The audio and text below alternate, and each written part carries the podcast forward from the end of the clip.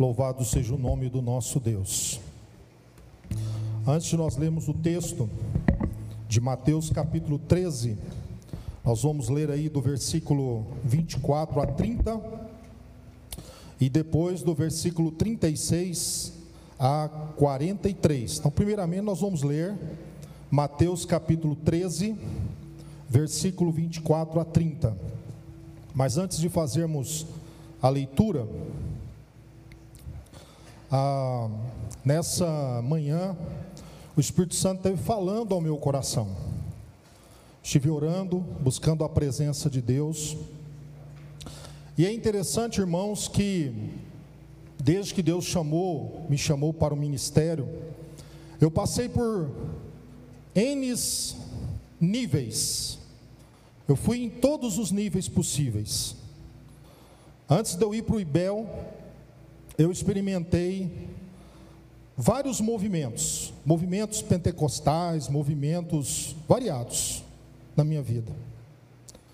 E quando eu fui para o Ibel, eu aprendi muitas coisas lá. O Ibel é muito bom, o Instituto Bíblico Eduardo Lani. Traz uma estrutura muito boa para nós.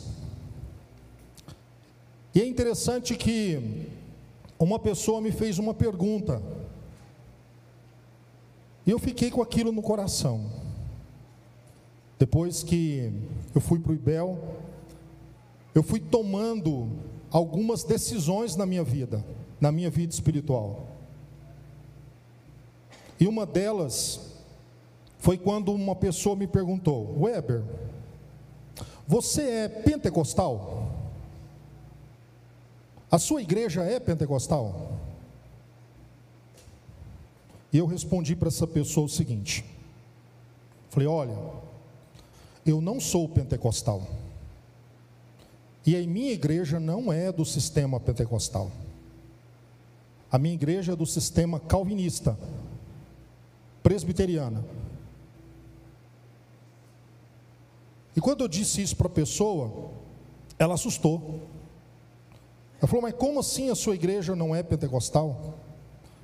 Eu falei: depende do que você está falando de pentecostal, porque o que eu creio de pentecostal foi no dia de Atos dos Apóstolos, quando o Espírito Santo desceu sobre a igreja, e a partir daí a igreja passou a evangelizar o mundo, e chegou até nós hoje, e nós continuamos a escrever esse, esse ato dos apóstolos, porque para mim o sistema presbiteriano é as escrituras sagradas como regra de fé e prática,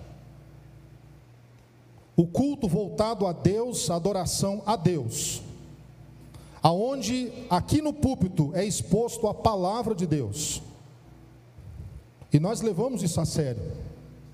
A palavra de Deus é regra de fé e prática para o sistema presbiteriano. Nós cremos que o avivamento espiritual vem através da leitura da palavra de Deus. Fora das escrituras não podem surgir doutrinas. As doutrinas precisam surgir dentro das escrituras. Ela está de Gênesis a Apocalipse. Doutrina é um conjunto de ensinos. Então eu tomei a seguinte decisão: eu sou pastor presbiteriano, e o pastor presbiteriano tem que seguir o quê? O sistema presbiteriano. Então nós temos a Bíblia como regra de fé e prática, e a nossa pregação tem que ser em cima das escrituras sagradas. Por isso que o sermão é expositivo, segundo as escrituras. Mas também o nosso sistema presbiteriano tem os símbolos de fé, que devem ser estudados. E eu tive que ralar para estudar, para passar no, no presbitério. Passei um tempão estudando as confissões de fé, breve catecismo, catecismo maior, porque são símbolos de fé da nossa igreja. E tem muitos presbiterianos que nem sabem que existe esse símbolo de fé. E precisamos voltar para esses símbolos de fé, para as escrituras, mas também para os símbolos de fé da nossa da igreja presbiteriana. Mas a igreja presbiteriana também tem a sua constituição, da onde dentro dessa constituição nós temos ali os códigos de disciplina da igreja, que devem ser seguidos pelo conselho da igreja, quando vai tomar decisões de disciplina na igreja, tem que seguir ali as normas do, do que está escrito ali no código de disciplina da igreja. Mas também nós temos a Constituição, que vai nos ensinar como o conselho deve trabalhar com a igreja, pastorear a igreja, como que o pastor tem que fazer isso, qual é o papel de cada oficial da igreja, zelar pela igreja, zelar por esse sistema presbiteriano, é o nosso papel. E eu fico preocupado, irmãos, quando nós saímos desse sistema presbiteriano. Eu preciso de respeitar a bandeira que eu levanto. E se eu estou na igreja presbiteriana e sou um oficial da igreja presbiteriana, eu tenho que respeitar o sistema de doutrina da igreja presbiteriana. Nós temos um, nós temos uma doutrina. Porque se você conversar com um assembleano, com a Assembleia de Deus, ele, ele vai dizer a mesma coisa. Nós temos o sistema da Assembleia e nós temos que respeitar a doutrina da Assembleia de Deus. E por que que nós, os presbiterianos, temos vergonha do nosso sistema? Não podemos, queridos. O Espírito Santo me incomodou. E já faz tempo que o Espírito Santo está me incomodando com isso. Já experimentei N dons na minha vida. Dons espirituais. Creio neles. Mas nós não podemos fugir do sistema presbiteriano. Oficiais da igreja que não acreditam na doutrina presbiteriana, no que nós cremos, e nem no sistema presbiteriano, não deve ser oficial da igreja. Isso é sério.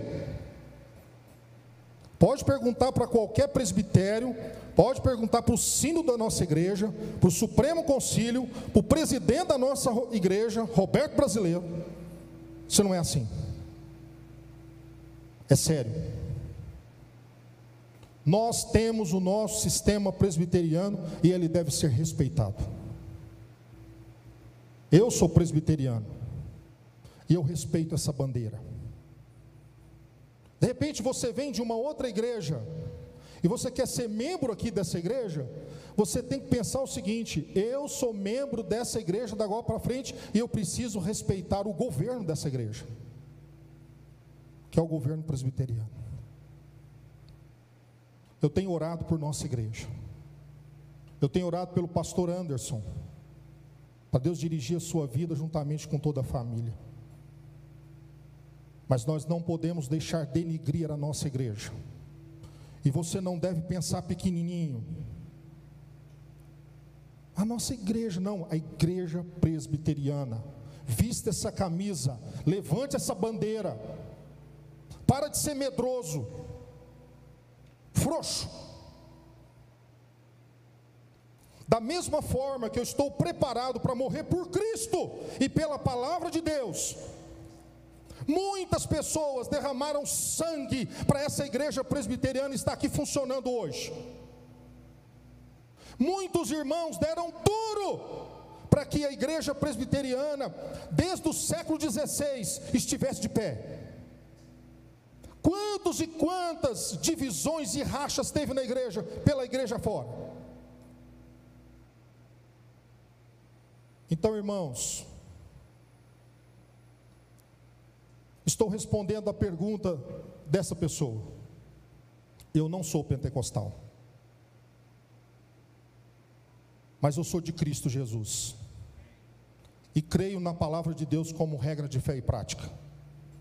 Eu creio nas doutrinas que a igreja presbiteriana prega, que ela tem respaldo nas escrituras sagradas. E eu acredito que o governo da igreja presbiteriana é o governo mais, mais centrado e mais equilibrado que existe sobre a face da terra. Existem falhas, porque nós somos falhos. Existem erros para serem corrigidos, por isso que nós somos igreja reformada, sempre reformando, porque precisa de mudar algumas coisas mesmo. Sempre precisa. E que igreja não precisa? Qualquer uma precisa. Nós temos que trabalhar algumas coisas na igreja, alguns pecados escondidos, algumas coisas ocultas dentro da igreja, que não pode ficar. Mas o Espírito Santo vai revelando tudo, o Espírito Santo vai mostrando tudo. Se você vem aqui na frente e você tem vida dupla, está errado. Porque aqui, aqui na frente você louva a Deus e em casa você está louvando quem? Então, irmãos, nós precisamos de repensar a nossa vida como igreja, igreja presbiteriana, igreja presbiteriana. Voltando para o texto, Mateus capítulo treze, versículo vinte e quatro a trinta, olha o que Jesus nos ensina aqui. Capítulo treze, versículo vinte e quatro a trinta, a parábola do joio.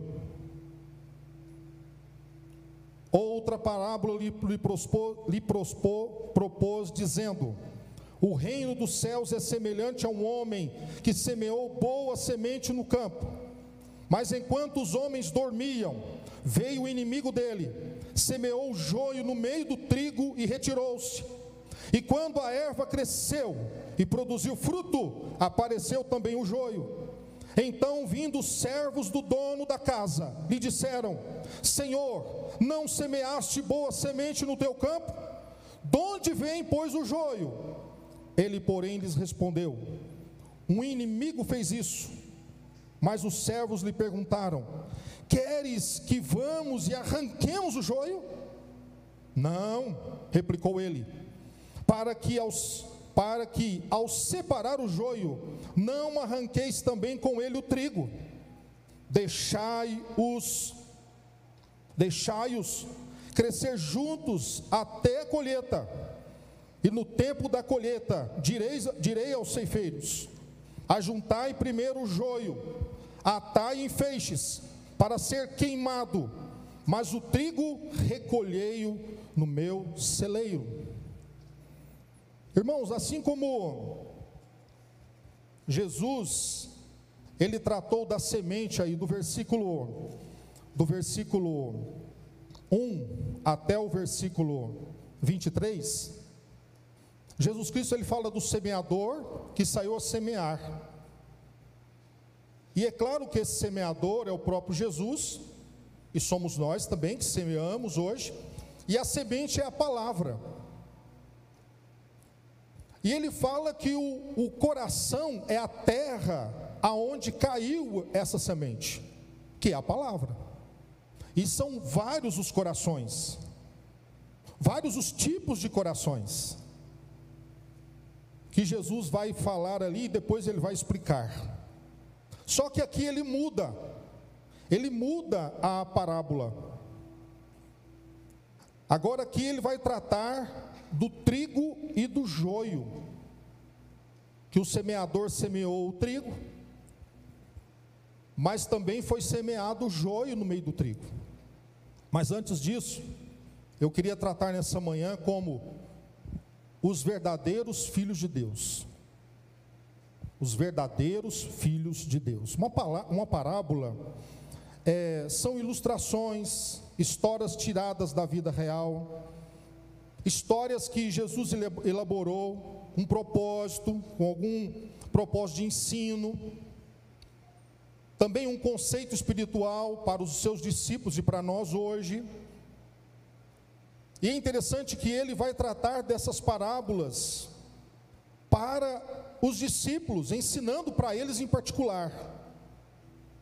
E essas duas primeiras parábolas, que é a do semeador e agora do, do trigo e do joio, Jesus vai tratar também dessa semente, só que essa semente agora é diferente.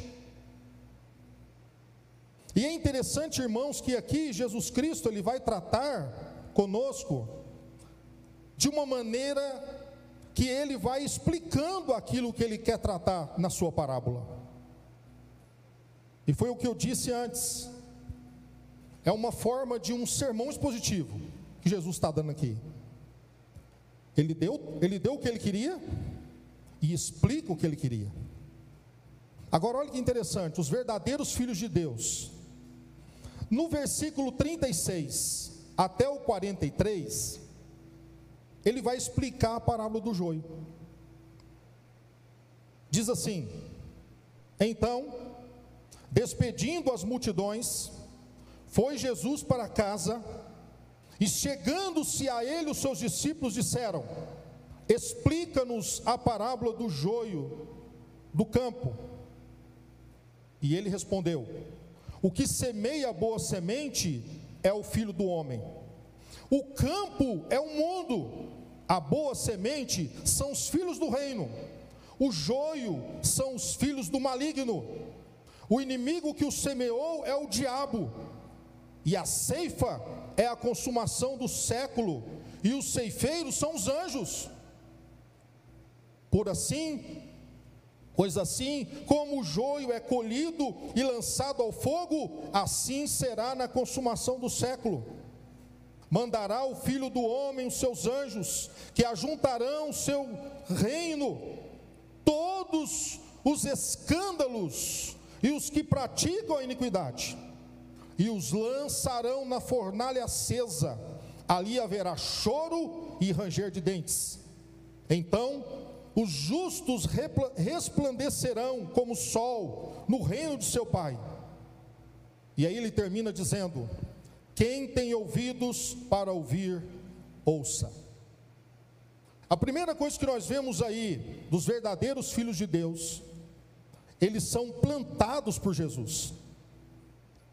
Jesus vai usar aí a figura da semente, e que eu e você somos essa semente que ele plantou. Por isso nós temos que tirar aquela ideia que eu aceitei Jesus como Salvador, eu sou responsável pela minha salvação. Não é.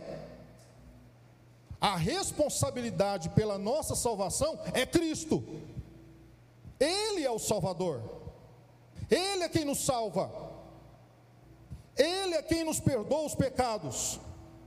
Fora de Cristo não há salvação. Nenhum outro nome foi dado a não ser o nome de Jesus, o qual se deve render todos aqueles que pertencem a Deus.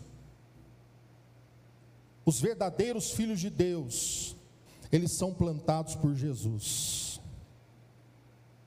Mas é interessante, irmãos, que Jesus Cristo fala que houve um momento em que, quando estavam dormindo, quer dizer, a hora que menos se espera, o inimigo também veio plantando a sua semente, que é a semente do joio. O que Jesus está nos ensinando aqui, que o campo é o mundo. Da mesma forma que está sendo semeado o povo de Deus, que nós cremos que é a igreja, porque eu e você somos a igreja. E se nós somos plantados, nós somos a igreja que Jesus plantou nesse mundo. A partir daí nós somos semente que vai produzir semente, semente de vida. E uma vez que nós somos de Cristo Jesus, a partir daí ele estará nos usando como a sua igreja. Como diz o apóstolo Paulo, nós somos templo do Espírito Santo de Deus. Nós somos dirigidos por Deus, dirigidos por, pela sua palavra, dirigidos pelo poder do Espírito Santo de Deus. Então, por isso, nós somos plantados por ele. Foi Jesus que te chamou. Por isso que ele faz o convite: vinde a mim todos os que estáis cansados, porque ele chama, através da pregação da palavra, através de um texto bíblico que você leu, através de um testemunho de alguém, ele te chama para ser dele. E é ele que nos planta em todos os lugares para levar a boa nova de salvação, o evangelho, que é o poder de Deus para salvar todo o que crê. Os verdadeiros filhos de Deus são plantados por Deus. E Deus te coloca no seu trabalho, na escola, na faculdade, em todos os lugares, para que você seja um exemplo de vida cristã aonde você estiver. Nós somos plantados para isso. Mas também Jesus fala que enquanto ninguém estava esperando, veio o inimigo e plantou joio no meio do trigo.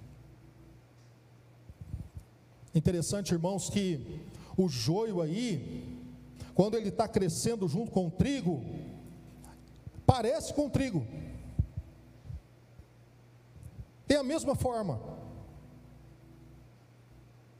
E é interessante que Jesus fala assim, que os servos daquele homem que plantou a boa semente, chegou para ele e falou assim: olha, está nascendo erva daninha lá, ó, o joio, está nascendo junto com o trigo, o senhor quer que a gente vá lá e arranque?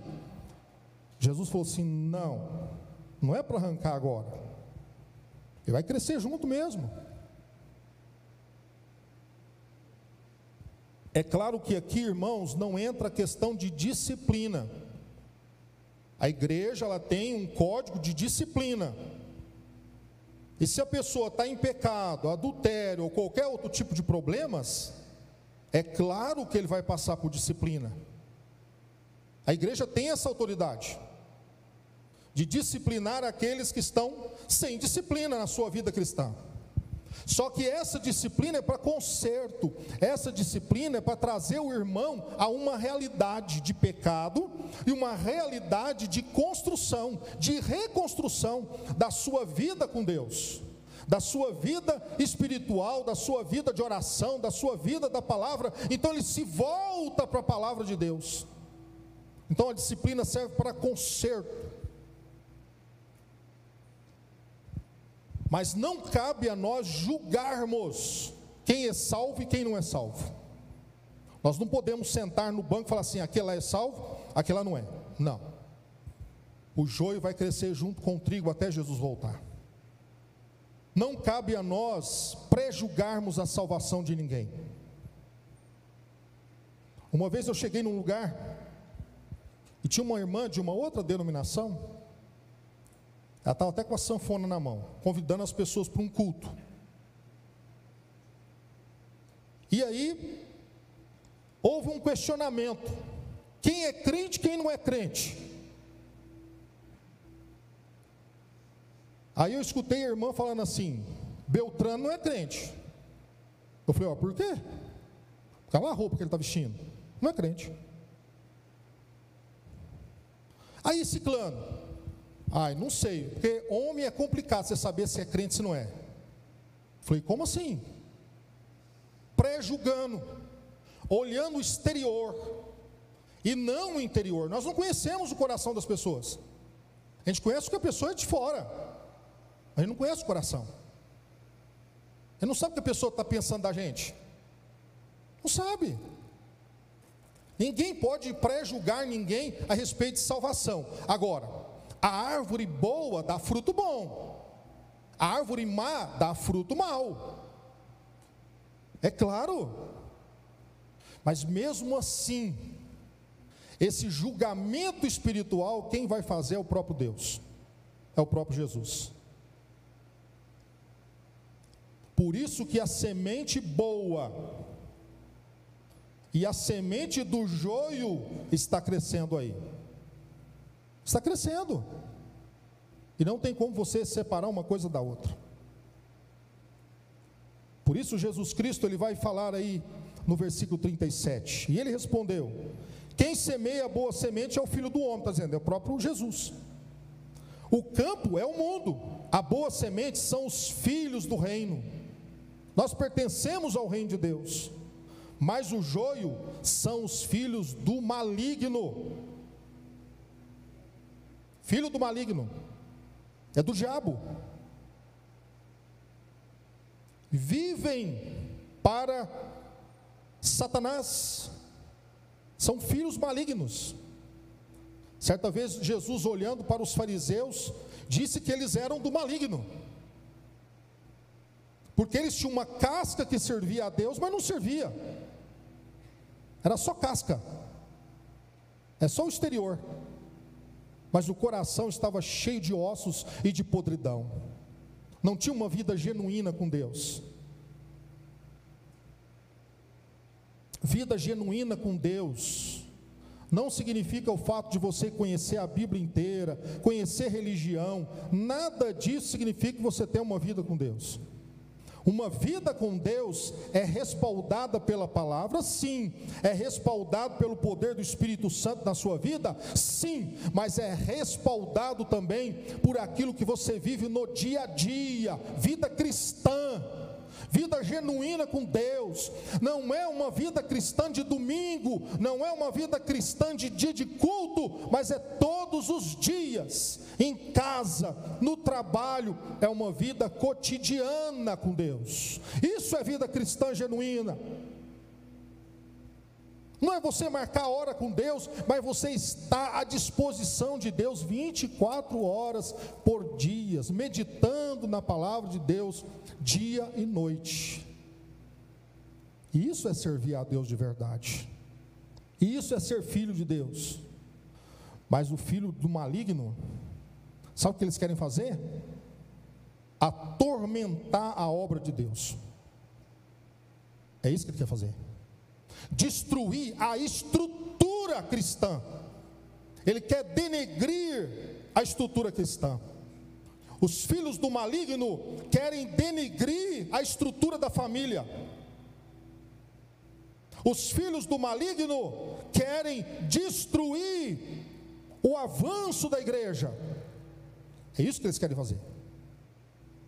Esses são os filhos do maligno. Eles não querem adorar a Deus e buscar a Deus. Talvez elas, eles até estão no meio cristão, pensando que é alguma coisa, mas não é. Não é nada. Então nós precisamos tomar cuidado. E em segundo lugar, os verdadeiros filhos de Deus produzem o verdadeiro fruto. Olha o que diz aí. Diz assim...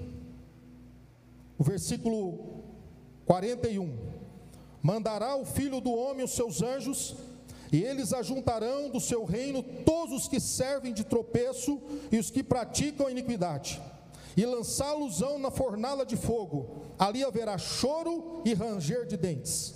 Então os justos resplandecerão como o sol no reino de seu Pai. Quem tem ouvidos, ouça. O que Jesus ensina aqui é que o trigo vai produzir trigo.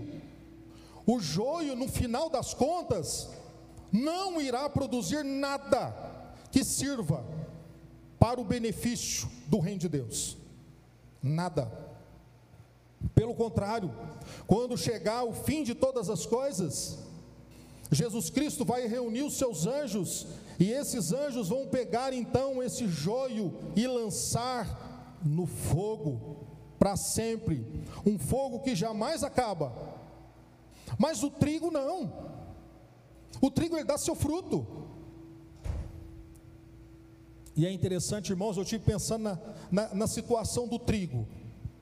É complicado para o trigo, porque o trigo, para ele ser útil, ele precisa ser moído, refinado, para ele virar pão, virar bolo, virar alguma guloseima, para nós nos alimentarmos dele. O que eu aprendo com essa ideia do trigo é que o cristão, mesmo passando pela forja de Deus, passando pelos problemas da vida, passando pelas grandes tribulações, ele produz fruto, e fruto digno de adoração a Deus. É um fruto inigualável, que traz sustento, que traz sustância, que traz substância boa. O trigo, quanto mais moído, melhor ele fica, para o crescimento da massa.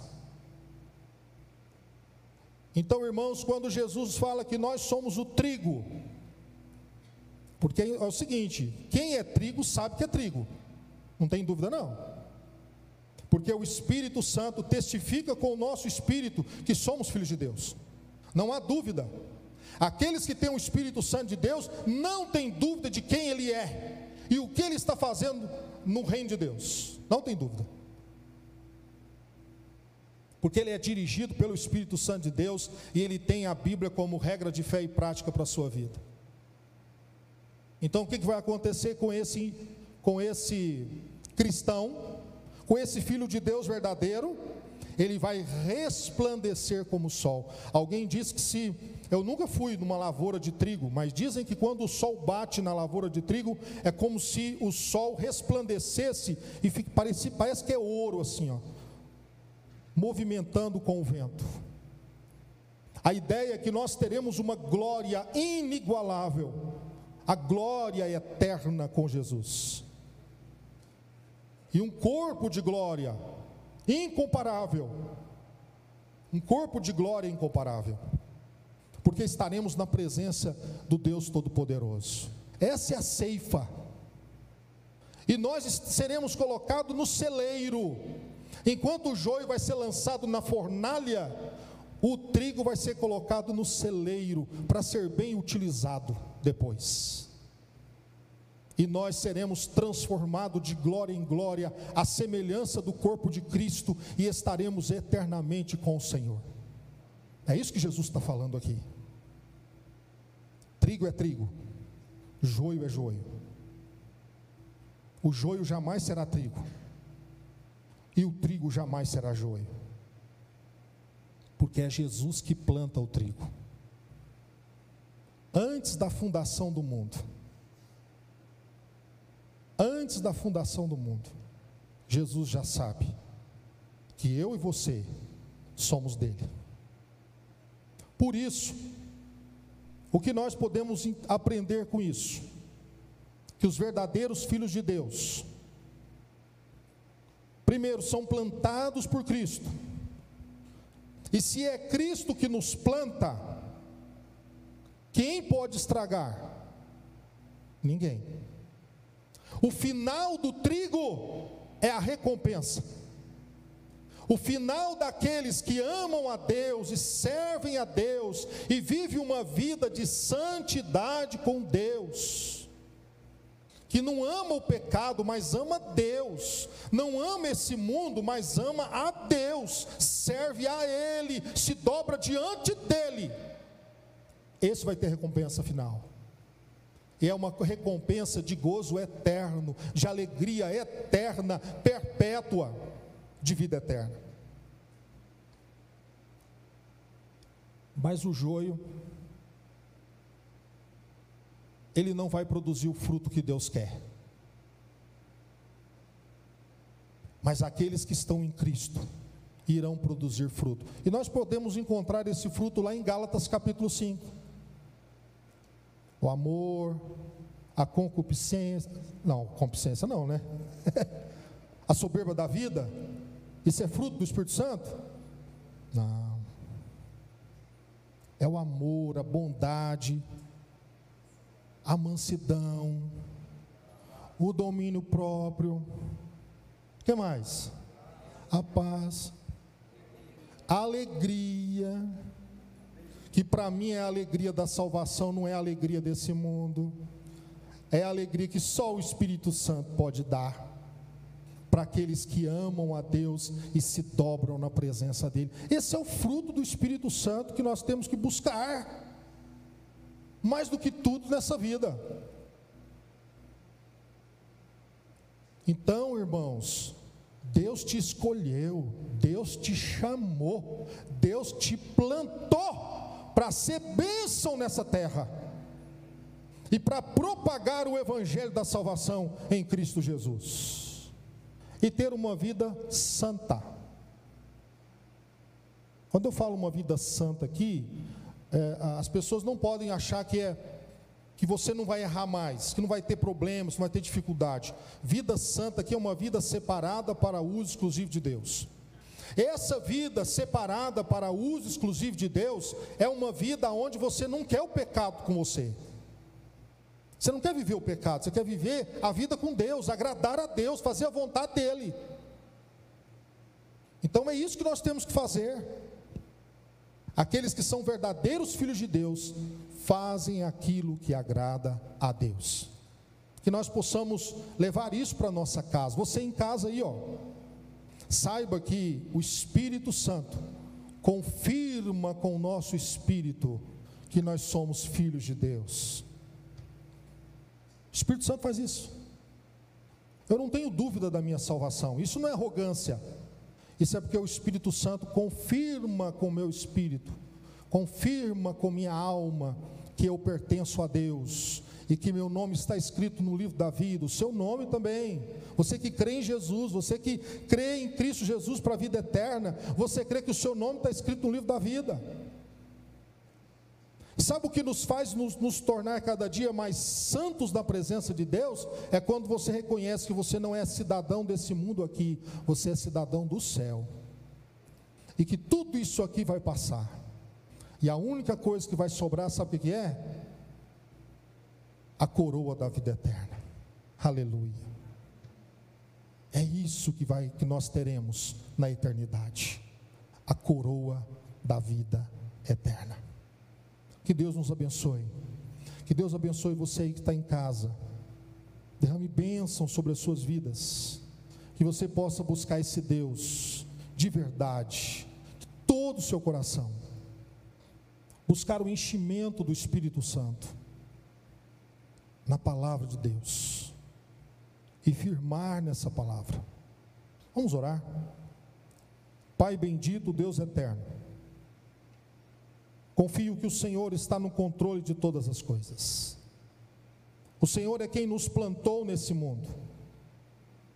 E como mesmo diz na oração sacerdotal de Jesus, quando ele ora ao Senhor, ele diz: Pai, não os peço que os tire do mundo, mas que os livre do mal. Estamos aqui, ó Deus, para anunciar a boa nova de salvação. A igreja invade esse mundo e vai rompendo com as trevas, porque nós cremos na verdadeira luz, que é Cristo Jesus. Pai bendito, Deus eterno, sê conosco, nos fortaleça, ó Deus, no poder do Espírito Santo, que nós possamos, ó Deus, entender qual seja a boa e agradável vontade do Senhor para as nossas vidas, que o Senhor, ó Deus, nos ajude a compreender a palavra do Senhor e colocar em prática em nossas vidas. Que o Senhor santifique as nossas vidas. Ó Pai bendito, sê conosco, sê com a tua igreja presbiteriana central de Frutal, juntamente com o pastor Anderson e sua família, e todos nós. Que o Senhor esteja fortalecendo a tua igreja, fortalecendo no poder do Espírito Santo, para que possamos entender qual seja a boa e agradável vontade do Senhor para as nossas vidas. Ó Pai, que o Senhor dirige-nos para os nossos lares, guardados e amparados por tuas mãos poderosas, e faça de nós, ó Deus, servos e servas, cheios do teu Espírito Santo. É o que nós te pedimos, em nome de Jesus. Amém e amém.